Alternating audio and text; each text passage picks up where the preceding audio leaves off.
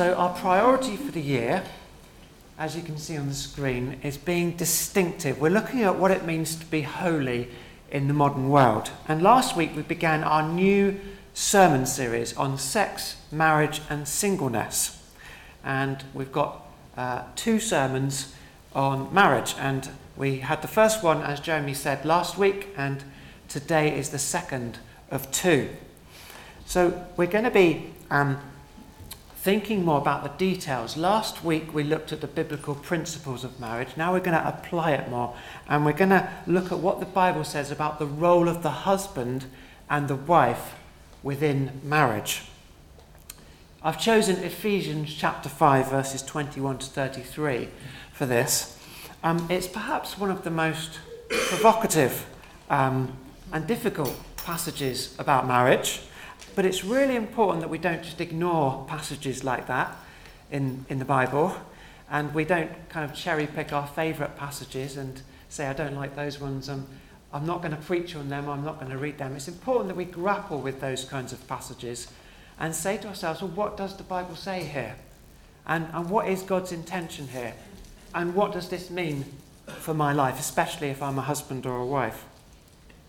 If you're single, please don't switch off. Um, we are a community, aren't we? So it's vital that you understand marriage, God's intention for marriage, so that you can pray for and help and draw alongside those in the congregation who are married. And likewise, when we come to our two sermons on singleness, it's vital that those of us who are married don't switch off because we want to interact and support and pray intelligently and compassionately for those who are single in the church. So let's dig into the passage then and see what it says. Ephesians 5:21 to 24 Submit to one another out of reverence for Christ. Wives, submit yourselves to your own husbands as you do to the Lord. For the husband is the head of the wife, as Christ is the head of the church, his body of which he is the Saviour. Now, as the church submits to Christ, so also wives should submit to their husbands in everything. When we read this passage, perhaps, um, um, um probably, definitely actually, the thing that really jumps out at us, maybe shocks us, maybe even offends us, is the frequent references to submission and headship, okay? Um, especially in our modern world. So, how do we approach these two aspects of marriage? Well, first of all, we note the context. Two things in particular with reference to the context. First of all, the biblical context of submission in general is that the Bible calls all Christians to humility, servanthood, and submission the Bible portrays godly children as submissive to their parents, Ephesians 6:1, Colossians 3:20. Godly citizens as submissive to the government, Romans 13:1, Titus 3:1. Godly church members as submissive to their leaders, Hebrews 13:17. Godly workers as submissive to their employers, Colossians 3:22, 1 Peter 2:18. Godly church members to be submissive to one another, Ephesians 5:21, and godly wives as submissive to their husbands, the passage that we've just read, but also Colossians 3:18 and 1 Peter 3:1. And also the Bible says all Christians are to submit to Christ and are submit to submit to the word of God as their authority. When you become a Christian, you're saying, My authority is now the Bible as given by God. But also, we see that Christ submitted to his Father. Luke 22 42. And astonishingly, Christ submitted to his disciples in the sense of becoming their servant in John 15 by washing their feet. He adopted this submissive, submissive serving attitude towards them. Jesus said, Whoever would be great among you must be your servant. Matthew 20, 26. And Paul said, in humility, count others more significant than yourselves. Let each of you not look out only to his own interests, but also to the interests of others. Philippians 2 3 and 4. So, humility, servanthood, submission in the Bible are, are not some weird sexist restrictions for wives. They are extensive and foundational for Christians. The context for Christian wives submitting to their husbands is in the larger context of all Christians having submissive, humble, servant hearts. So that's the context of the Bible, but we also need to note the um, cultural context in, in which Paul was when he was writing. So, the cultural context of um, Ephesus and, and the Ephesian Christians in Ephesus meant that the Christian husband was to be a source of dignity and protection for his wife in a culture in which, sadly, women were regularly exploited or abused by other men um, or by their husbands. Paul is saying, no, that must not happen. In Christian marriage, women were to submit to their husband in order to be blessed by them. Uh, the sense is the husband is the head of the wife, not other men, not the mother in law, nor anyone else. The husband to protect the wife. The husband is to be a loving, giving, caring, self sacrificial head to her. So it becomes the one who understands her most, who is devoted to her, who loves her best, who is her ally and her friend. He is the one who is to be her protective and authoritative head. So that's the context, the biblical context and the cultural context. Let's think now about the specifics of the wife submitting to the husband as her head. The Greek word submit means to put under. So the meaning is subjecting oneself to the leadership or the authority of another. Head can mean three things actually literally, the, the head on, on the body, figuratively, a person in authority, or it can mean source, as in the source or the head of a river. The meaning here is figuratively um, authority. So the wife is called to put herself, not be put, we should know, but put herself under the authoritative headship of her husband. So let's pause and, and now think about what that means because I can hear some of you thinking, What? I can't believe the Bible says that. Like, is this true? Like, this just seems so off. Let's think about that and, and what that means the wife putting herself under the authoritative headship of the husband. I think it's important that we, we note, first of all, what submission is not. Because sadly, because of sin, submission has been abused over the centuries, and the headship of the husband has been misused, and the wife has been harmed. So, um, Femi Osunniyi, the lead pastor of City Church in Nigeria, notes four things that submission is not about. First of all, submission is not about gender inferiority. The Bible does not teach that females are inferior to males. As we saw last week, God created both male and female in his image, conferring on them, therefore, equal worth, dignity, and value. And Christian men and women are both equally given the same Spirit of God. It's not like men get more of the Spirit and women less because they're inferior. No, they are equally given the same Spirit of God Himself. So submission does not mean inferiority, it refers to role, not status. The biblical understanding of submission assumes equality, not hierarchy. So the one doing the submitting is not considered inferior. And we know this because of passages like Luke 22:42 and 1 Corinthians 11:3 where God the Son submits to God the Father. 1 Corinthians 11:3 says, "But I want you to realize that the head of every man is Christ, and the head of every woman is man, and the head of Christ is God. So Christ submits to the Father. But that doesn't mean he's inferior to God. He's equally divine and equally powerful and equally able and equally worthy of praise. So submission does not mean gender inferiority.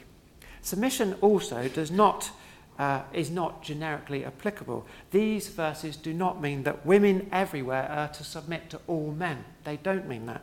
They are specifically talking about wives submitting to their own husbands in Christian marriage. And then submission is not gender servitude. These verses do not imply that the wife is the servant of the husband and the husband is the boss or the master of the wife.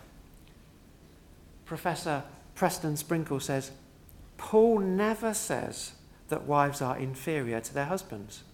And the overwhelming emphasis in the passage is on the husband's self giving, self sacrificial, unconditional service toward his wife. No one in Paul's day would have read this passage and thought he was demeaning women. They would have been shocked, actually, at his excessive demands of the husband. So, submission does not mean gender servitude. And then, lastly, submission is not absolutely applicable. Wives submitting to their husbands does not mean that if a husband tells or asks his wife to do something sinful or to submit to a sinful action or to do something against her conscience, she should do it. She should not do it if he asks her that. If the husband puts the wife in a place where she will be abused physically or emotionally or mentally or sexually, she is not obligated to submit to him. We know this because of verse 22, which says, Wives, submit to your husbands as you do to the Lord. To submit as to the Lord means if the husband asks his wife to do something displeasing to the Lord, she will obey her Lord rather than her husband. Jesus would never ask his beloved church to do something sinful. He would never harm her or make her do something demeaning. So a wife must not submit to anything sinful or harmful that her husband might ask her to do. Verse 24 says, Now as the church submits to Christ, so also wives should submit to their husbands in everything.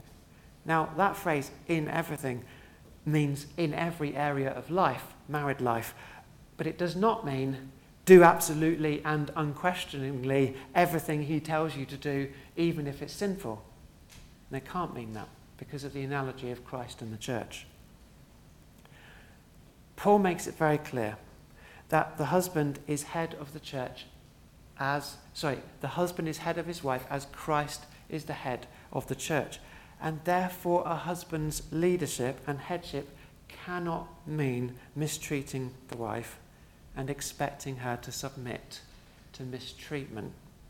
Rather, it means treating the wife with the love, the care, the self giving self sacrifice that Christ gives his church. So that's what submission is not. And as I said, it's important to go through that and spend time on that because sadly, submission has been misused and misapplied in the past. But let's now think about what submitting to the husband is. And the key here is Christ. If, if we don't look at him, then we will misinterpret Ephesians 5 22 and 24, and we're at risk of misusing these directives. So look at verses 22 and 24. Wives, submit yourselves to your own husbands as you do to the Lord. Now, as the church submits to Christ, so also wives should submit to their husbands in everything. So these verses reveal to us that to understand submission of the wife to the husband, we must look at how the church submits to Christ. That's the correct way of understanding it. So, how does the church submit to Christ? How do we as Christians submit to our Lord? Well, we allow Him to lead us, don't we? We accept that He has authority. We let Him love us, give ourselves to Him. We, we trust Him. We realize that He is for us and He loves us and cares for us and He wants to meet our needs. So, with that in mind, a wife submitting to her husband is allowing her husband to lead her. It's accepting he has authority over her.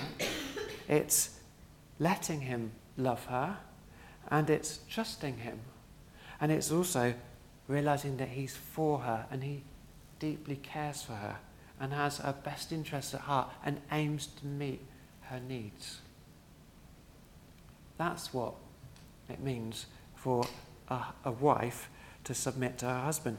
Now, she submits not because she's inferior to her husband, she submits as his equal.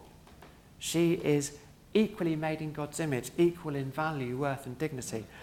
She submits to her husband as her God ordained leader, servant leader, just as Jesus is the servant king.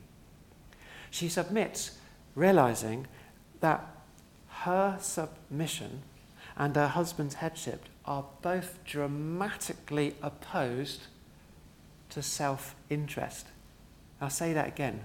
It's a really important phrase. She submits, realizing that her submission and her husband's headship are both dramatically opposed to self interest. And a marriage where both partners are opposed to self interest is a healthy marriage. it's going to go well. She submits, saying to her husband, I like you taking initiative in our family. I want you to do that. I'm glad when you take responsibility for things and lead with love. I don't flourish when you're passive, and I certainly don't flourish when you misuse your headship. Now, submission does not mean that a wife can't question her husband. Actually, the, what, the Bible is full of prophets and poets and psalmists questioning God. Um, we're allowed, wives are allowed to question their husband, of course. And submission may well mean reminding your husband that he's not acting in a way that is helping you to submit. This is um, Rose Marie Miller, um, wife of the late Jack Miller. Some of you may have heard of him or read some of his books. I've, I've met her a few times and, and I've read one of her books.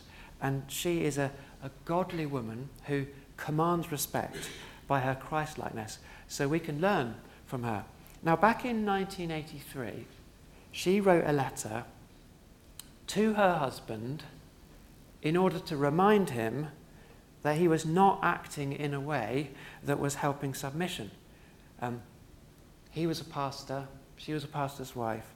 Um, I'm going to read you that letter now uh, as an example of a wife gently challenging her husband and saying, Look, you've got to examine your headship here.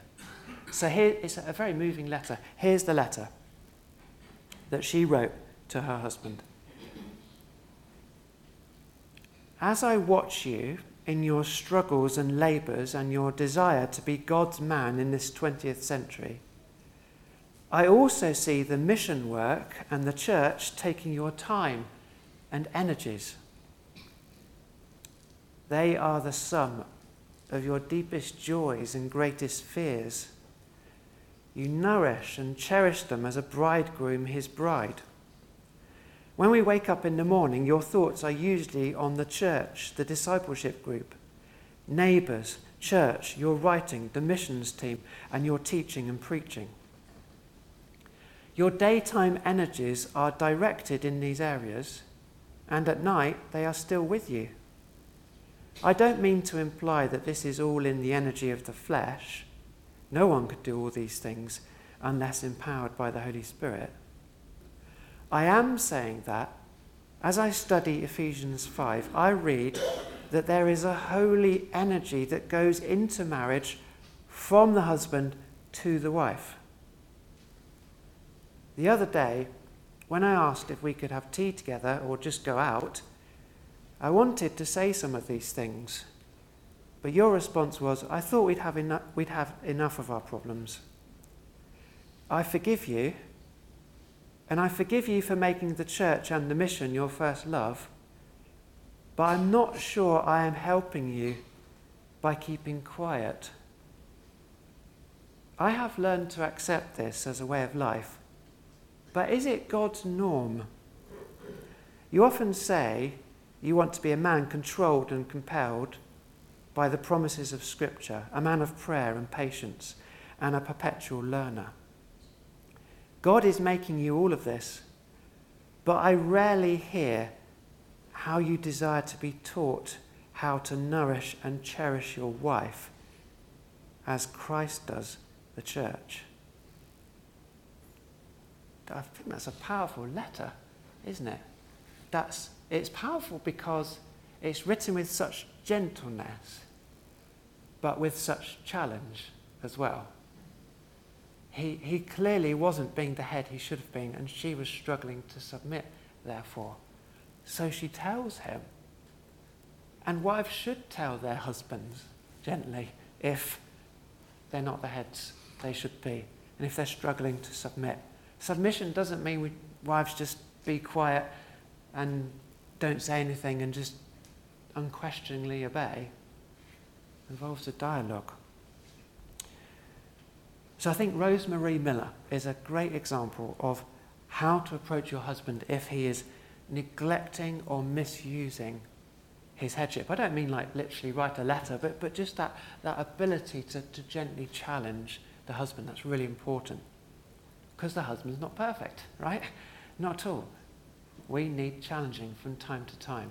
And uh, I find that letter personally really convicting because sometimes I fall into the same errors as, as a pastor myself. Neglect Claire, make the church my bride, and that's not right. So let's continue. Notice that in Ephesians 5 22 to 24, uh, what Paul does, he doesn't spell out all the details, he doesn't give long lists of, of how to do it in married life, he just lays down the principle. So I think we have to acknowledge that submission um, in marriage will vary uh, from country to country, from culture to culture, and certainly from marriage to marriage. It needs working out between the married couple, and that will take time and effort and pain and energy. Um, it will require the husband to say humbly to his wife, How can I help you? Submit. And the wife to tell him honestly, and discussion and prayer, and more discussion and prayer, and a working out of how that works in practice. So that's the principle. But maybe you're still thinking, but why? why does the wife have to be, have to be submissive? Like, like, why does God say that? Why didn't Paul just save ink and, and save me a lot of headache this week? Just writing, husbands and wives have the same uh, authority and roles in marriage. There you go, done. Why didn't he say that? Well, two reasons one practical and one transcendent. And again, I borrow from Pastor Femi Osunniyi. First of all, then, um, practical reason why Paul says this. So, when you've got two people who are equally valuable, equally worthy, they're part of a team, and they've come um, and they need to make a decision, but they've come to an impasse. You know, there's, there's like a deadlock. They, they can't agree. They've given both of their opinions and they've thoroughly exhausted all of the options. When that happens, somebody has to lead. And the Bible says that the husband is the head in this regard, and so when that happens, his view will take precedence. Of course, he's directed by self giving and the interests of his wife putting them first, but somebody has to make a decision. Um, they can't move ahead otherwise. Somebody has to lead, so it's very practical. So that's the, the practical reason. And then there's the transcendent reason, which is the relationship between a man and a wife depicts the gospel. Christ lovingly and joyfully sacrificed himself for the bride, his church, didn't he? The church responds in love and lovingly and joyfully submits to her bridegroom. And when a husband and a wife act like that, they act out the gospel. They communicate something of Christ's relationship to his people. And it's beautiful, and it's wonderful, and it's transcendent. One more reason, this time from Linda Allcock, because I just want you to know that I didn't just read uh, the opinions of a load of men on this. Um, I, I went to a talk actually by this lady, um, and I've watched videos of women discussing this topic and read books written by women and articles written by women. So Linda Allcock says uh, she gives the reason of, of compl- it complements, complementary. So as we thought last week, husband and wife are a union of other. Do you remember that? They are the same and yet different. So when they come together in marriage, they complement each other by their differences. And when they do that, they're, they're more productive, more settled, more able. They work better as a team. In her talk, she kept on saying, this lady, Linda Allcock, she kept on saying, one plus one equals three. And I was like, what? what does she mean? But what she meant was when, when we decide to do marriage God's way, we're more, there's more product, productiveness. The one and the one produce more than if they're uh, doing it some other way. She's saying it's a good thing because, because they fit together, they complement each other, and they work better that way.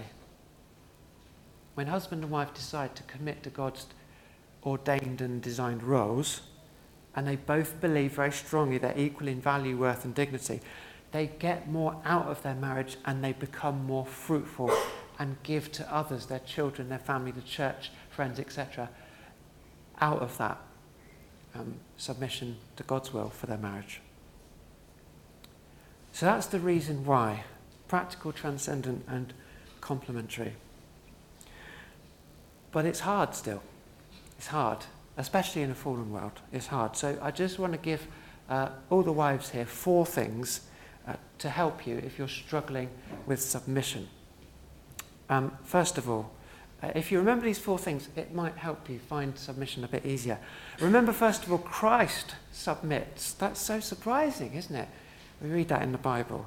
Paul is not telling you to do anything that Christ himself hasn't done. I find that stunning. He submitted himself to his Father as his head. He submitted all the way to the cross and suffering and death. That doesn't mean he's lesser or inferior, it doesn't mean he's not equal to his father. It rather means that he's willing to take his assigned role in the relationship, which is a selfless, self denying role. So keep that in mind. Secondly, um, you are being asked by God to submit to a husband who is commanded to be devoted to you in self sacrificial love. That's God's plan. God isn't asking you to submit to a tyrant to allow yourself to be mistreated. His desire for you is for your husband to love you with Christ's self sacrificial love. That's a good thing. God's ideal is a wonderful thing. Thirdly, God is not telling you to do anything he hasn't empowered you to do by the Spirit. This passage in Ephesians 5, it's interesting because in the Greek there's just like this one massive long sentence which starts in verse 18, which says, Be filled with the Spirit. So before he gives his directives, he's saying, Be filled with the Spirit. He's saying, You can only do this with the Spirit. You think, wives, maybe, I can't do this. You're right, you can't. But you can with the Spirit. God will help you. And then, fourthly, theologian Tom Wright says, if this guideline seems outrageous in today's culture, we should ask ourselves do our modern societies, in which marriage is often a tragedy or a joke, really offer a better model of how to do it? Food for thought there, isn't there? I think he makes a good point. I think he's right. Our society does make marriage into a tragedy or a joke it makes it into a joke. Think Love Island and Married at First Sight on TV. Just makes a joke of marriage. Uh, and the tragedy of less people getting married because less desire for commitment.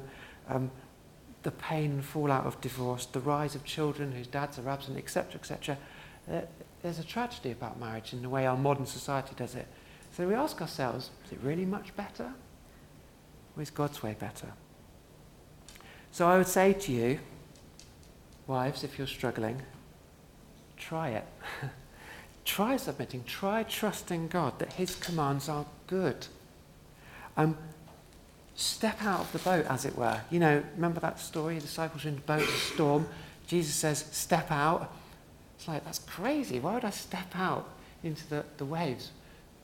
But Peter stepped out with trust. This seems like a crazy command. Step out into it with trust. God's commands are good for us. See what it does to your marriage. Give it a go.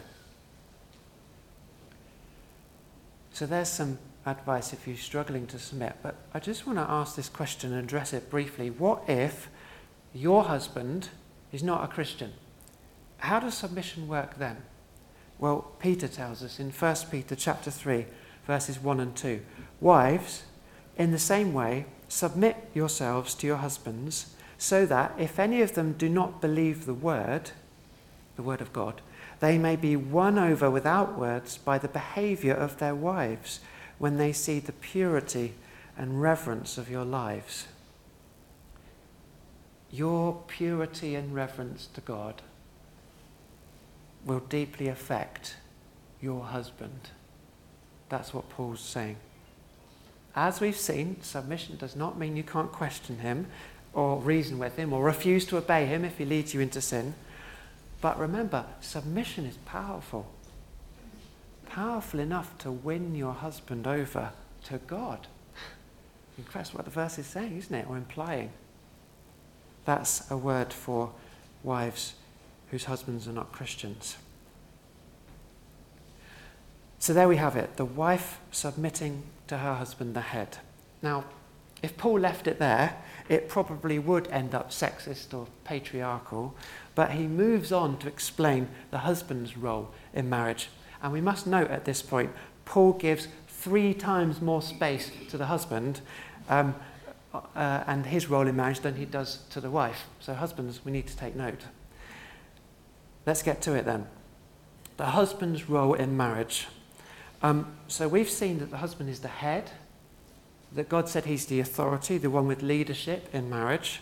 But what kind of head is he supposed to be? Verse 25 tells us a loving head. Verse 25 Husbands, love your wives, just as Christ loved the church and gave himself up for her. The husband is not to be domineering or controlling or chauvinistic or demeaning, quite the opposite. Because Paul's focus here, as you can see in that verse, is on the husband showing self giving, self sacrificial, unconditional love to his wife. He is to love her as Christ loves the church. And as I was studying this, I thought, you know, we might find it quite shocking what Paul says to wives, but when we sit down and think about it, it's also quite shocking what he says to husbands, because he's saying, completely give yourself up for your wife, even to the point of suffering and death, because that's how Christ did it. Like he came not to be served, but to serve.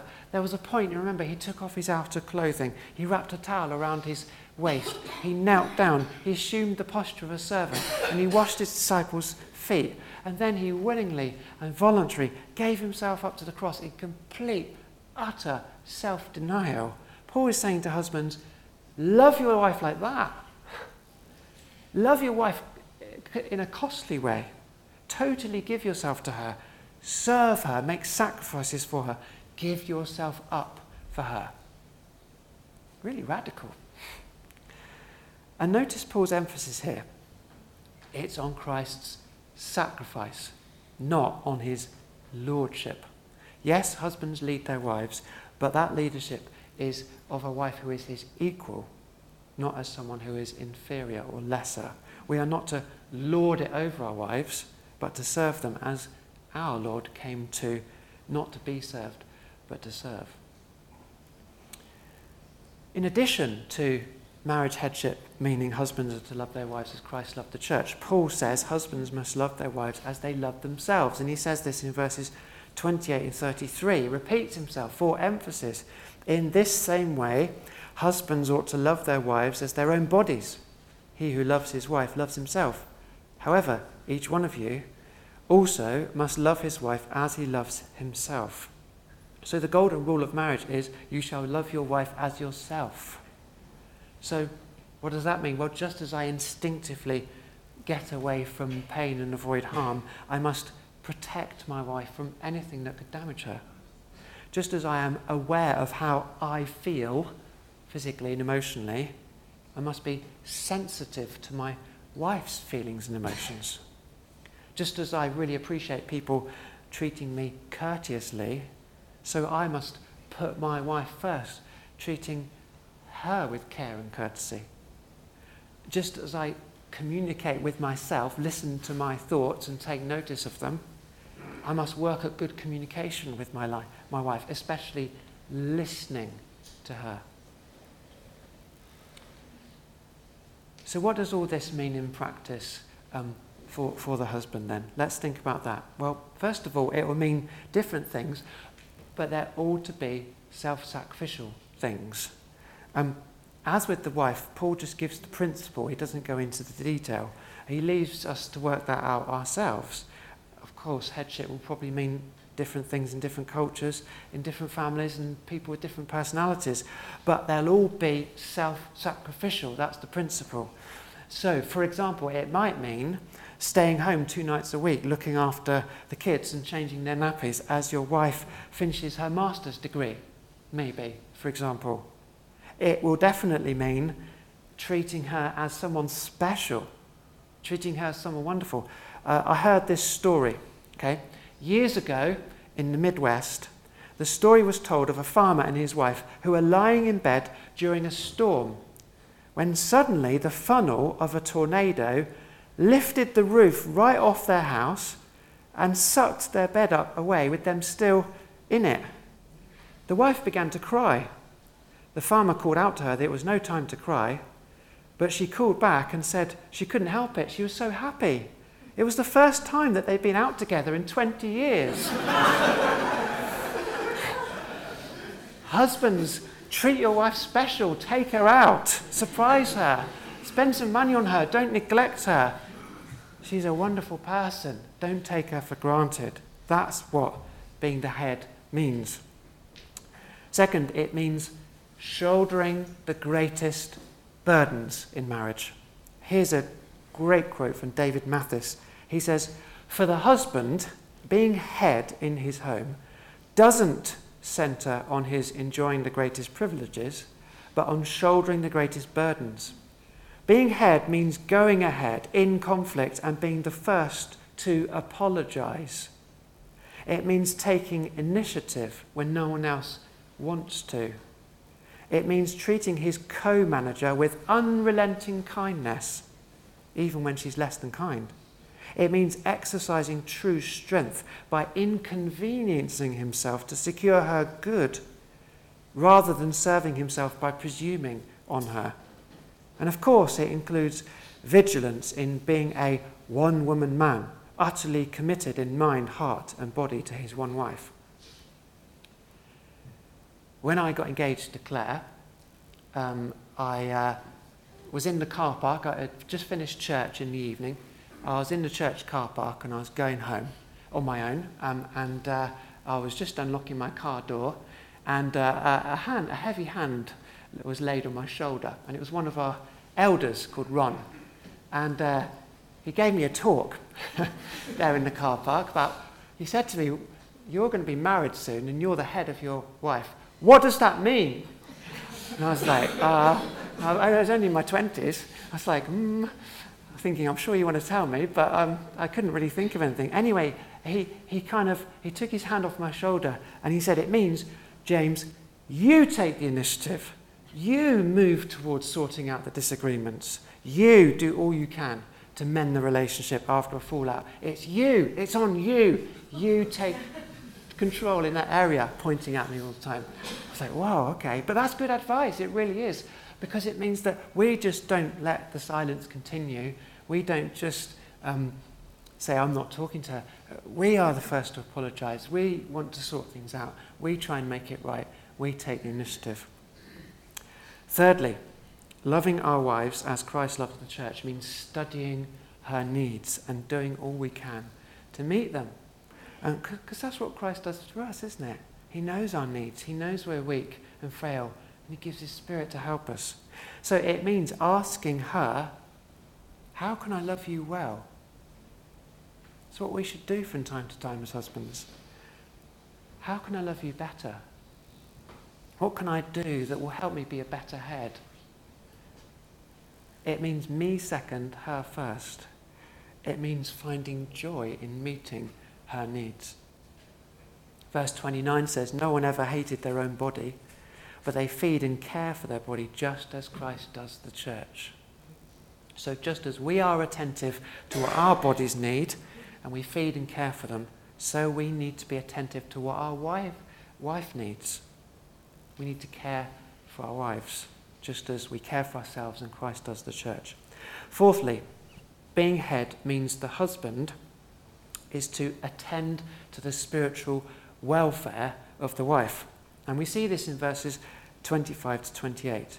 Husbands, love your wives just as Christ loved the church and gave himself up for her, to make her holy, cleansing her by the washing with water through the word, and to present her to himself as a radiant church, without stain or wrinkle or any other blemish, but holy and blameless. In this same way, husbands ought to love their wives now, of course, this verse doesn't mean that husbands make their wives holy and wash them from sin.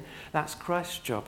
But husbands are to attend carefully to the spiritual welfare of their wives, to care for them and do all they can to help them grow closer to Christ.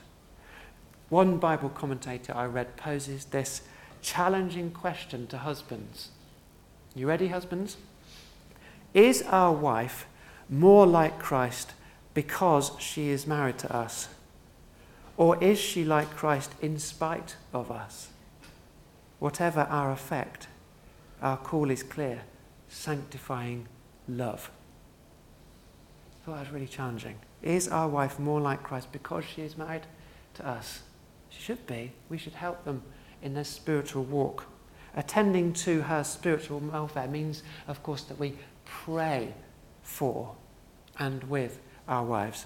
R. Kent Hughes, author and Bible teacher, says we pray for their spiritual life, obligations, pressures, friendships, and dreams daily and passionately, for that is how Christ prays for us.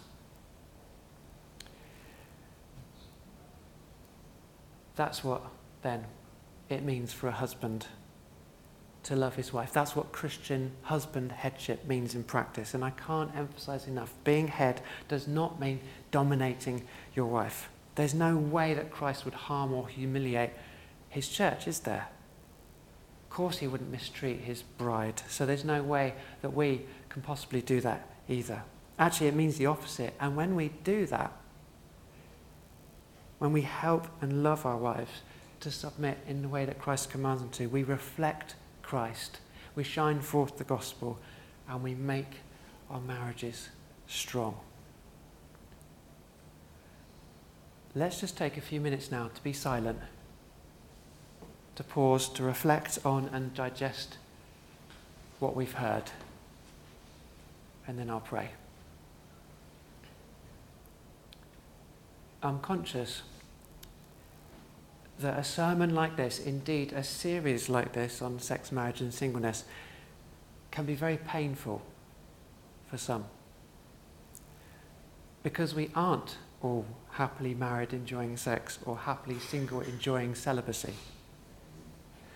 In any church, there will be those who are married who wish they were single, those who are single who wish they were married, those who were married but their marriages ended in death, divorce, desertion, or disappointment. There will be those with problems in their marriage and problems in their singleness. And many of us who are married will struggle to work out God's will for our relationship in terms of submission and headship. So now, Claire and I are going to pray for God's help and God's healing and God's blessing in these areas. Let's pray. Lord God, we pray for those here who are struggling with the pain of life on earth, with sin affecting sex, marriage, and singleness. We ask for your help. Please give grace and patience and kindness and understanding where it's needed.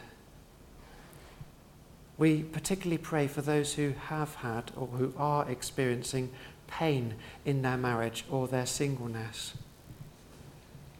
Compassionate God, please be near them. Bind up their wounds and heal their broken hearts. Help them to be joyful in hope, patient in affliction, faithful in prayer. We pray for those in unhappy marriages. We pray for those whose marriages have ended in divorce or death. Help them, Lord. Be close to them. Heal their wounds. Help them recover. We also pray for children damaged by unhappy marriages or divorce. Please give them everything they need in their situation. And we pray for those who are struggling with their singleness, struggling with loneliness, or unrequited love, or sexual temptation. Fill them with your spirit. Comfort them. Give them your strength and patience, we pray. In Jesus' name, Amen. Just pause a moment if, if what Jamie has prayed has brought any people to your mind right now. I just have this few moments to bring them before God and ask for his help. Jesus said, I am the bread of life.